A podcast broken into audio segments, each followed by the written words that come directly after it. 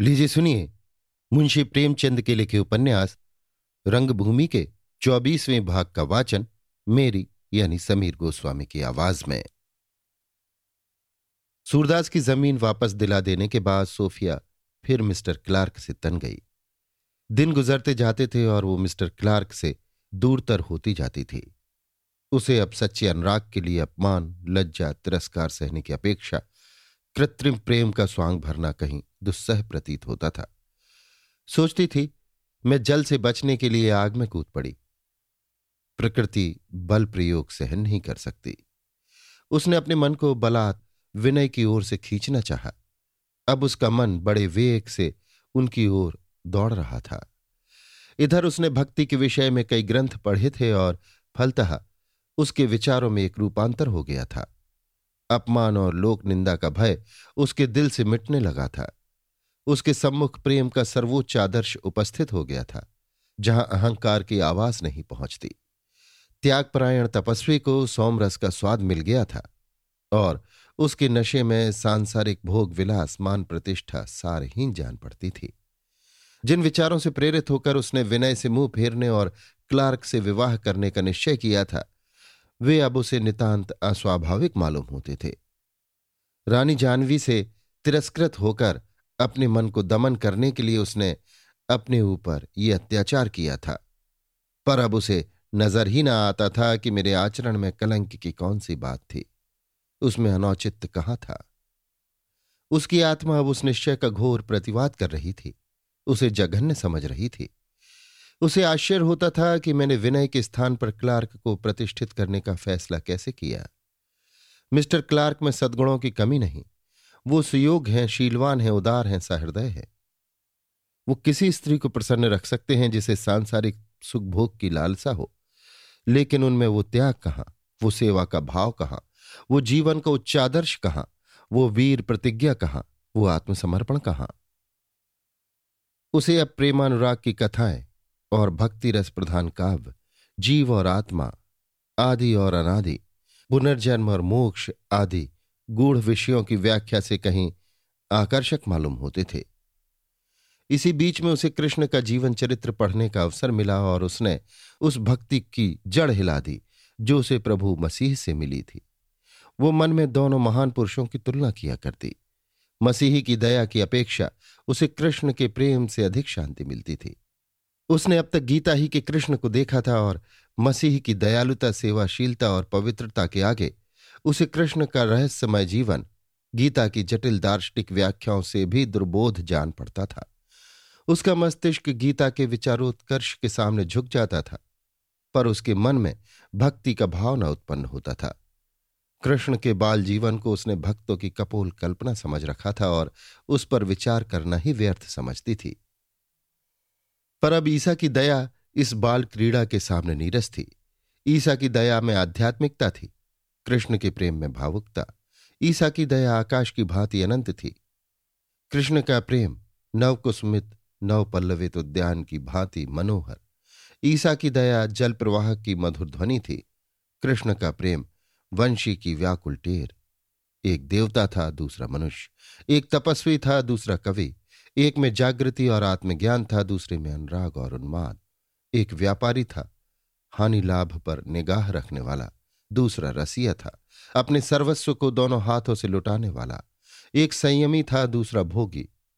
अब सोफिया का मन नित्य सी प्रेम क्रीड़ा में बसा रहता था। कृष्ण ने उसे मोहित कर लिया था। उसे अपनी वंशी की ध्वनि सुना दी थी। मिस्टर क्लार्क का लौकिक शिष्टाचार अब उसे हास्यास्पद मालूम होता था। वो जानती थी कि ये सारा प्रेमालाप एक परीक्षा में भी सफल नहीं हो सकता। वो बहुधा उनसे रुखाई करती। वो बाहर से मुस्कुराते हुए आकर उसकी बगल में कुर्सी खींचकर बैठ जाते और ये उनकी ओर आँखें उठाकर भी न देखती। यहाँ तक कि कई बार उसने अपनी धार्मिक अश्रद्धा से मिस्टर क्लार्क के धर्मपरायण हृदय को कठोर आघात पहुँचाया। उन्हें सोफिया एक रहस्य सी जान पड़ती थी, जिसका उद्घाटन करने में वो असमर्थ थे। उसका अनुपम सौंदर्य, उसकी हृदयहारणी छवि, उसकी अद्भुत विचारशीलता, उन्हें जितने ज़ोर से अपनी ओर खींचती थी, उतनी ही उसकी मानशीलता, विचार स्वाधीनता और अनम्रता उन्हें भयभीत कर देती थी। उसके सम्मुख बैठे हुए वो अपनी लघुता का अनुभव करते थे। पग पग पर उन्हें ज्ञात होता था कि मैं इसके योग्य नहीं हूँ। इसी वजह से इतनी घनिष्ठता होने पर भी उन्हें उसे वचनबद्ध करने का साहस न होता था। मिसेस सेवा काग में ईंधन डालती रहती थी। एक और क्लार्क को उकसाती, दूसरी ओर सोफी को समझाती। तू समझती है जीवन में ऐसे अवसर बार बार आते हैं। ये तेरी गलती है। मनुष्य को केवल एक अवसर मिलता है और वही उसके भाग्य का निर्णय कर देता है।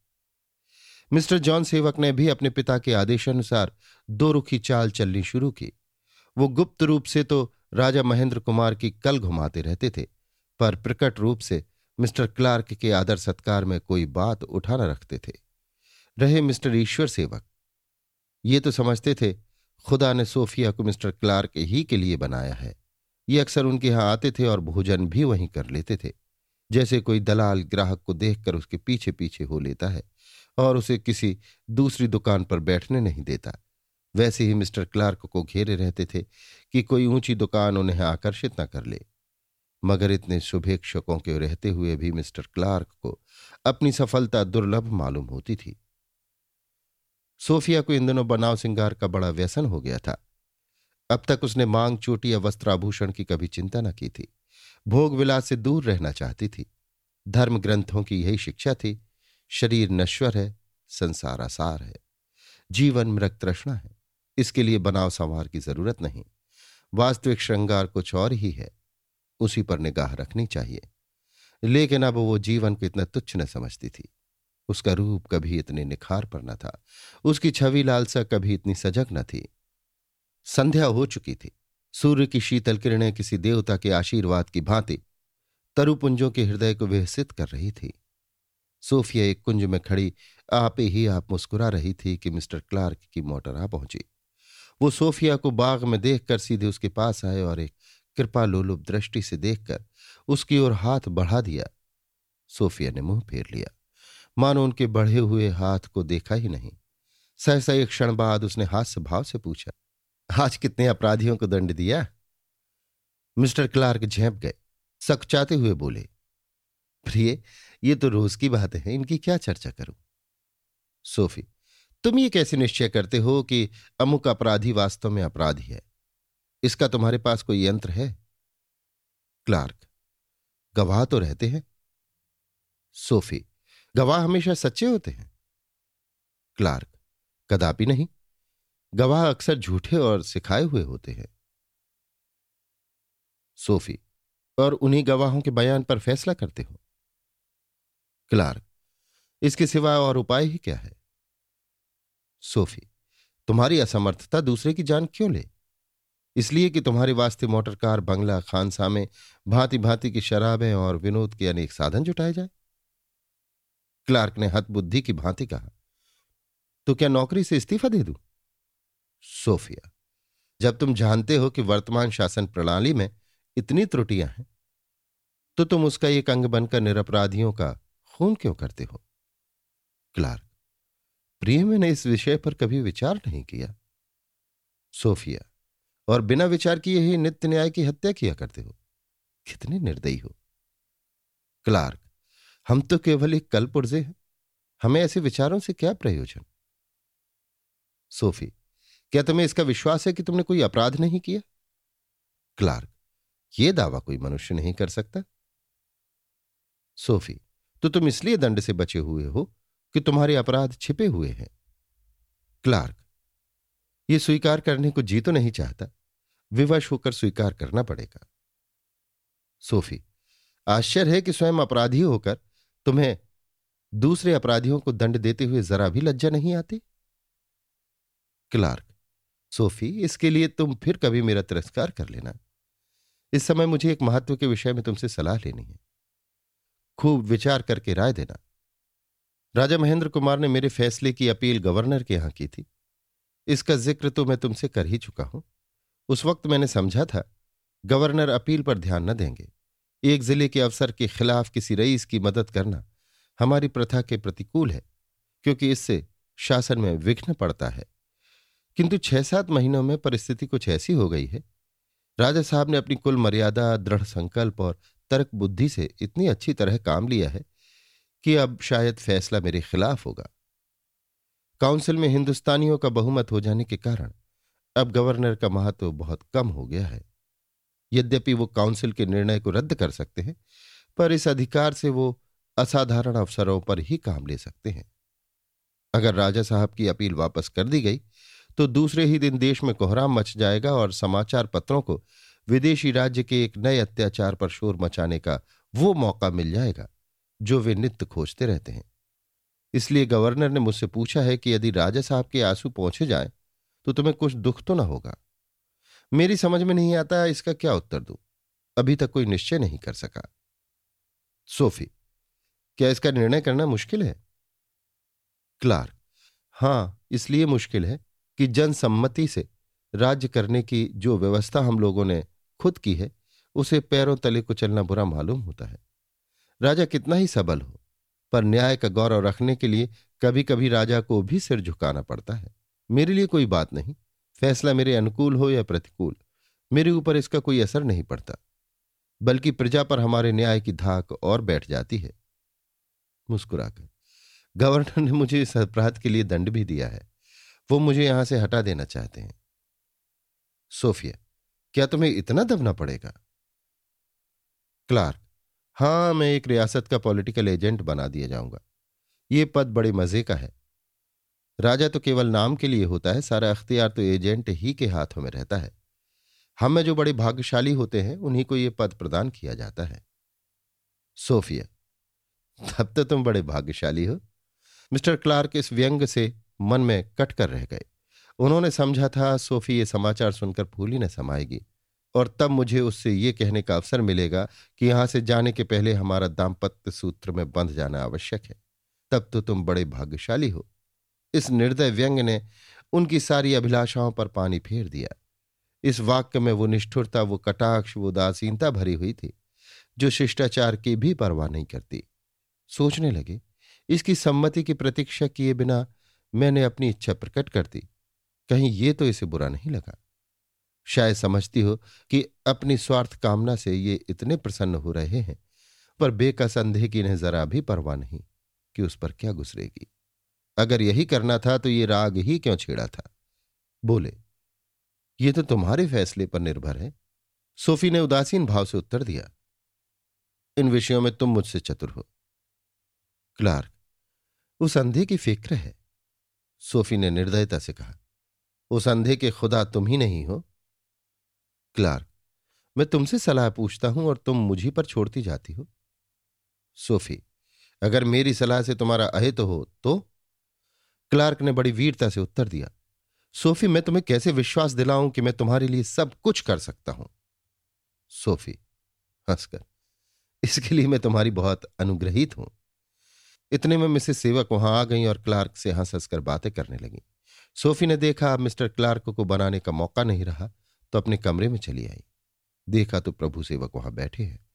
सोफी ने कहा, इन हज़रत को अब यहाँ से बोरिया बंधना संभालना पड़ेगा। किसी रियासत के एजेंट होंगे। प्रभु सेवक, चौंक कर, कब? सोफी, बहुत जल्द। राजा महेंद्र कुमार इन्हें ले बीते। प्रभु सेवक, तब तो तुम यहाँ थोड़ी ही दिनों की मेहमान हो। सोफी, मैं इनसे विवाह न करूँगी। प्रभु सेवक, सच? सोफी, हाँ, मैं कई दिन से यह फैसला कर चुकी हूँ, पर तुमसे कहने का मौका न मिला। प्रभु सेवक, क्या डरती थी कि कहीं मैं शोर न मचा दूँ? सोफी। बात तो वास्तव में यही थी। प्रभु सेवक, मेरी समझ में नहीं आता कि तुम मुझ पर इतना अविश्वास क्यों करती हो। जहाँ तक मुझे याद है, मैंने तुम्हारी बात किसी से नहीं कही। सोफी, क्षमा करना प्रभु। न जाने क्यों मुझे तुम्हारे ऊपर विश्वास नहीं आता। तुम में अभी कुछ ऐसा लड़कपन है, कुछ ऐसे खुले हुए, निर्द्वंद मनुष्य हो, कि मैं तुमसे कोई बात कहते उसी भांति डरती हूँ। जैसे कोई आदमी वृक्ष की पतली टहनी पर पैर रखते डरता है। प्रभु सेवक, अच्छी बात है, यूँ ही मुझसे डरा करो। वास्तव में मैं कोई बात सुन लेता हूँ तो मेरे पेट में चूहे दौड़ने लगते हैं। और जब तक किसी से कहना दूँ, मुझे चैन ही नहीं आता। खैर, मैं तुम्हें इस फैसले पर बधाई देता हूँ। मैंने तुम्हें स्पष्ट तो कभी नहीं कहा, पर कई बार संकेत कर चुका हूँ कि मुझे किसी दशा में क्लार्क को अपना बहनोई बनाना पसंद नहीं मुझे न जाने क्यों उनसे चिढ़ है। वो बेचारे मेरा बड़ा आदर करते हैं, पर अपना जी उनसे नहीं मिलता। एक बार मैंने उन्हें अपनी एक कविता सुनाई थी। उसी दिन से मुझे उनसे चिढ़ हो गई। बैठे, सौंठ की तरह सुनते रहे। मानो मैं किसी दूसरे आदमी से बात कर रहा हूँ। कविता का ज्ञान ही नहीं। उन्हें देखकर बस यही इच्छा होती है कि खूब बनाऊँ। मैंने कितने ही मनुष्यों को अपनी रचना सुनाई होगी। पर विनय जैसा मर्मज्ञ और किसी को नहीं पाया। अगर वो कुछ लिखें तो खूब लिखें। उनका रोम रोम काव्यमय है। सोफी, तुम इधर कभी कुंवर साहब की तरफ़ नहीं गए थे? प्रभु सेवक, आज गया था और वहीं से चला आ रहा हूँ। विनय सिंह बड़ी विपत्ति में पड़ गए हैं। उदयपुर के अधिकारियों ने उन्हें जेल में डाल रखा है। सोफिया के मुख पर क्रोध या शोक का कोई चिन्ह न दिखाई दिया। उसने ये न पूछा, क्यों गिरफ़्तार हुए? क्या अपराध था? ये सब बातें उसने अनुमान कर ली। केवल इतना पूछा, रानी जी तो वहाँ नहीं जा रही हैं? प्रभु सेवक, ना। कुंवर साहब और डॉक्टर गांगुली दोनों जाने को तैयार हैं, पर रानी किसी को नहीं जाने देती। कहती है, विनय अपनी मदद आप कर सकता है, उसे किसी सहायता की ज़रूरत नहीं। सोफिया थोड़ी देर तक गंभीर विचार में स्थिर बैठी रही। विनय की वीर मूर्ति उसकी आँखों के सामने फिर रही थी। सहसा उसने सिर उठाया और निश्चयात्मक भाव से बोली, मैं उदयपुर जाऊँगी। प्रभु सेवक, वहाँ जाकर क्या करोगी? सोफी, ये नहीं कह सकती कि वहाँ जाकर क्या करूँगी। अगर और कुछ न कर सकूँगी तो कम से कम जेल में रहकर विनय की सेवा तो करूँगी। अपने प्राण तो उन पर निछावर कर दूँगी। मैंने उनके साथ जो छल किया है, चाहे किसी इरादे से किया हो वो नित्य मेरे हृदय में कांटे की भांति चुभा करता है। उससे उन्हें जो दुख हुआ होगा, उसकी कल्पना करते ही मेरा चित्त विकल हो जाता है। मैं अब उस छल का प्राश्चित करूँगी। किसी और उपाय से नहीं तो अपने प्राणों ही से। ये कहकर सोफिया ने खिड़की से झांका तो मिस्टर क्लार्क अभी तक खड़े मिसेस सेवक से बातें कर रहे थे। मोटर कार भी खड़ी थी। वो तुरंत बाहर आकर मिस्टर क्लार्क से बोली, विलियम, आज मामा से बातें करने ही में रात खत्म कर दोगे? मैं सैर करने के लिए तुम्हारा इंतज़ार कर रही हूँ। कितनी मंजुल वाणी थी, कितनी मनोहारणी छवि से कमल नेत्रों में मधुर हास्य का कितना जादू भरकर ये प्रेम याचना की गई थी। क्लार्क ने क्षमा प्रार्थी नेत्रों से सोफिया को देखा। ये वही सोफिया है जो अभी एक ही क्षण पहले मेरी हँसी उड़ा रही थी। तब जल पर आकाश की श्यामल छाया थी। अब उसी जल में इंदु की सुनहरी किरणें नृत्य कर रही थी। उसी लहराते हुए जल की कंपित वेह से चंचल छटा उसकी आँखों में थी। लज्जित होकर बोले, प्रिय, क्षमा करो, मुझे याद ही न रही। बातों में देर हो गई सोफिया ने माता को सरल नेत्रों से देखकर कहा ममा देखते हो इनकी निष्ठुरता? ये अभी से मुझसे तंग आ गए हैं। मेरी इतनी सुधि भी ना रही कि झूठे ही पूछ लेते, सैर करने चलोगे। मिसेस सिवा हाँ विलियम, ये तुम्हारी ज्यादती है। आज सोफी ने तुम्हें रंगे हाथों पकड़ लिया। मैं तुम्हें निर्दोष समझती थी और सारा दोष उसी के सिर रखती थी। क्लार्क ने कुछ मुस्कुराकर अपनी झेप मिटाई और सोफिया का हाथ पकड़कर मोटर की तरफ़ चले। पर अब भी उन्हें शंका हो रही थी कि मेरे हाथ में जो नाजुक कलाई है, वो कोई वस्तु है या केवल कल्पना और स्वप्न? रहस्य और भी दुर्भेद होता हुआ दिखाई देता था। ये कोई बंदर को नचाने वाला मदारी है या बालक, जो बंदर को दूर से देखकर खुश होता है? उसे मिठाई देता है, पर बंदर के निकट आते ही भय से चिल्लाने लगता है। जब मोटर चली तो सोफिया ने कहा, एजेंट के अधिकार तो बड़े होते हैं। वो चाहे तो किसी रियासत के भीतरी मामलों में भी हस्तक्षेप कर सकता है। क्यों? क्लार्क ने प्रसन्न होकर कहा, उसका अधिकार सर्वत्र। यहाँ तक कि राजा के महल के अंदर भी होता है। रियासत का कहना ही क्या? वो राजा के खाने, सोने, आराम करने का समय तक नियत कर सकता है। राजा किससे मिले, किससे दूर रहे, किसका आदर करे, किसकी अवहेलना करे, ये सब बातें एजेंट के अधीन हैं। वो यहाँ तक निश्चय कर सकता है कि राजा की मेज पर कौन कौन से प्याले आएँगे। राजा के लिए कैसे और कितने कपड़ों की ज़रूरत है? यहाँ तक कि वो राजा के विवाह का भी निश्चय करता है। बस, यो समझो कि वो रियासत का खुदा होता है। सोफिया, तब तो वहाँ सैर सपाटे का खूब अवकाश मिलेगा। यहाँ की भांति दिन भर दफ्तर में तो ना बैठना पड़ेगा। क्लार्क वहाँ कैसा दफ्तर? एजेंट का काम दफ्तर में बैठना नहीं है।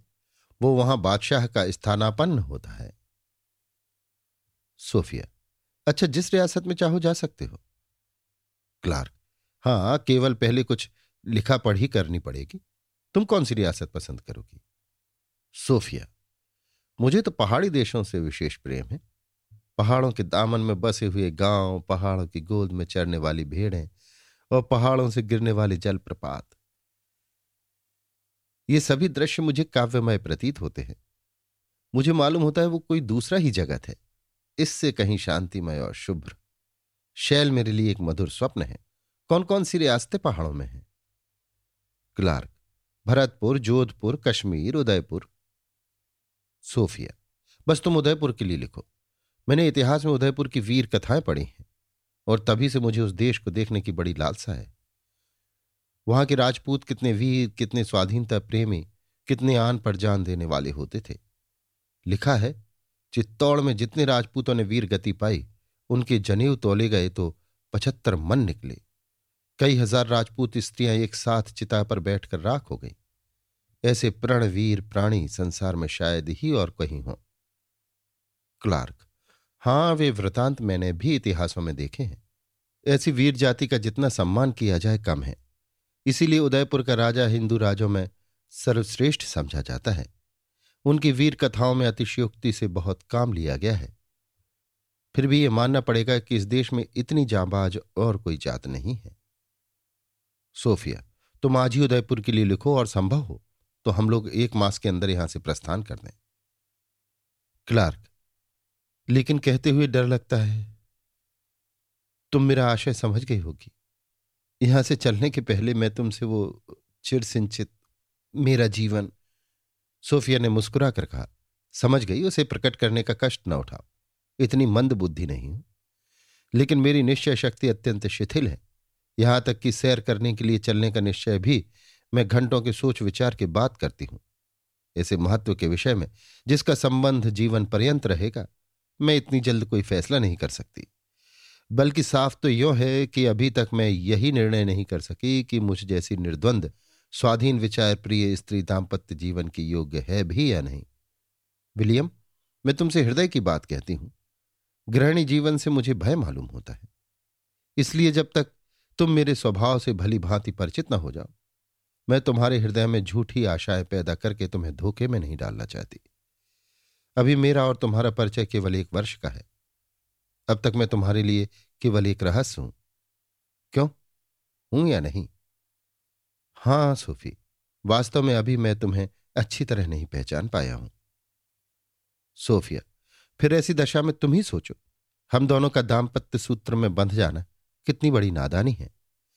मेरे दिल की जो पूछो तो मुझे एक सहृदय सज्जन, विचारशील और सचरित्र पुरुष के साथ मित्र बनकर रहना, उसकी स्त्री बनकर रहने से कम आनंददायक नहीं मालूम होता। तुम्हारा क्या विचार है, ये मैं नहीं जानती। लेकिन मैं स्त्री और पुरुष के संबंध को दो हृदयों के संयोग का सबसे उत्तम रूप नहीं समझती। मैं सहानुभूति और सहवास को वासनामय संबंध से कहीं महत्वपूर्ण समझती हूँ।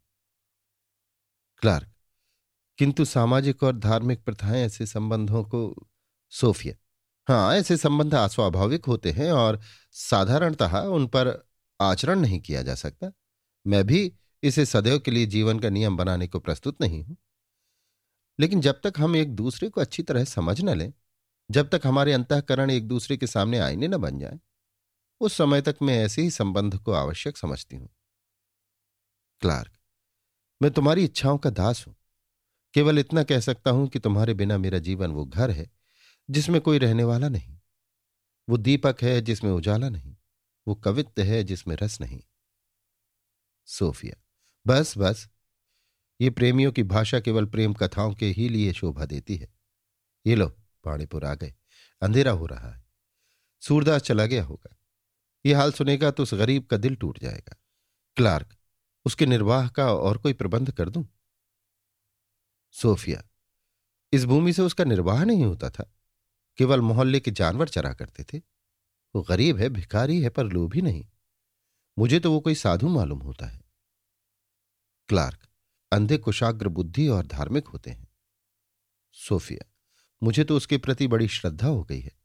ये देखो, पापा ने काम शुरू कर दिया। अगर उन्होंने राजा की पीठ न ठोकी होती तो उन्हें तुम्हारे सम्मुख आने का कदापि साहस न होता। क्लार्क तुम्हारे पापा बड़े चतुर आदमी हैं। ऐसे ही प्राणी संसार में सफल होते हैं। कम से कम मैं तो ये दो रुखी चाल न चल सकता। सोफिया, देख लेना, दो ही चार वर्षों में इस मोहल्ले में कारखानों के मजदूरों के मकान होंगे। यहाँ का एक मनुष्य भी न रहने पाएगा। क्लार्क, पहले तो इस संधि ने बड़ा शोरकुल मचाया था। देखें अब क्या करता है। सोफिया, मुझे तो विश्वास है कि वो चुप होकर कभी ना बैठेगा। चाहे ज़मीन के पीछे उसकी जान ही क्यों न चली जाए। क्लार्क, नहीं प्रिय, ऐसा कदापि ना होने पाएगा। जिस दिन ये नौबत आएगी, सबसे पहले सूरदास के लिए मेरे कंठ से जय ध्वनि निकलेगी। सबसे पहले मेरे हाथ उस पर फूलों की वर्षा करेंगे। सोफिया ने क्लार्क को आज पहली ही बार सम्मानपूर्ण प्रेम की दृष्टि से देखा। अभी आप सुन रहे थे मुंशी प्रेमचंद के लिखे उपन्यास रंगभूमि के चौबीसवें भाग का वाचन मेरी यानी समीर गोस्वामी की आवाज़ में।